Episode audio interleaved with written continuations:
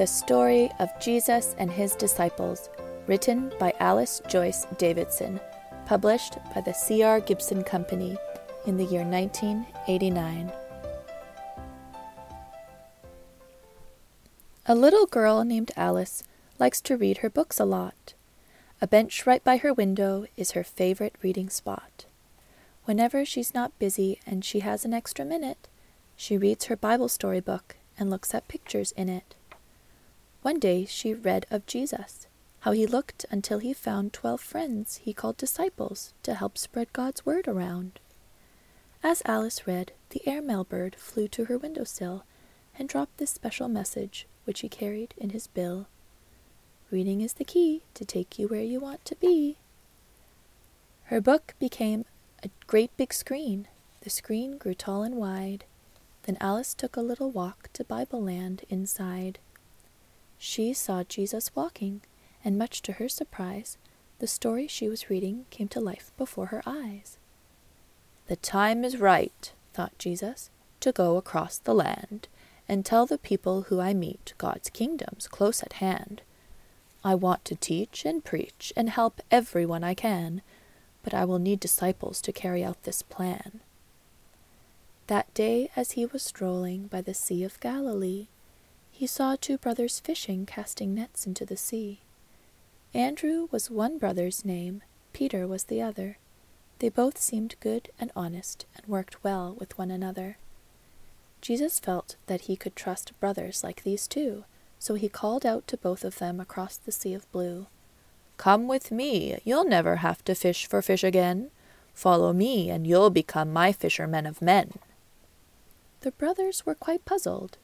Then each man on his own looked up at Jesus and saw that love and goodness shone. They came to shore to join him and follow Jesus' way, and they met two other brothers later on that day. James and John were mending nets. Their boat was on the shore. Jesus said, Here's two more men, the kind I'm looking for. Come with me, you'll never have to fish for fish again. Follow me, and you will be my fishermen of men. James and John looked at his face and saw such goodness there. They decided that they'd go with him and follow everywhere.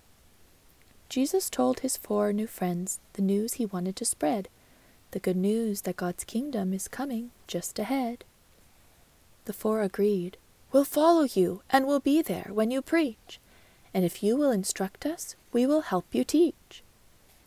Jesus was very happy with the four new friends he found, but he needed twelve disciples to help spread the word around.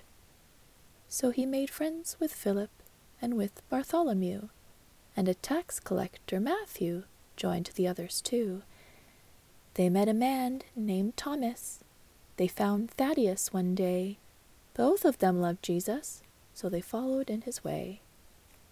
Then came a man whose name was James and faithful Simon too. Judas joined the others, and all said, We'll follow you. Now Jesus had twelve special friends, and every one of them shared his news, and they became fishers of men. Everywhere they preached God's word, great crowds would follow too, and every time that Jesus spoke, the crowds just grew and grew. Jesus spoke in simple language that all could understand, and his twelve friends helped spread his news all across the land. The time had come for Alice to leave the Bible scene. She thought of Jesus and his disciples as she walked through her screen.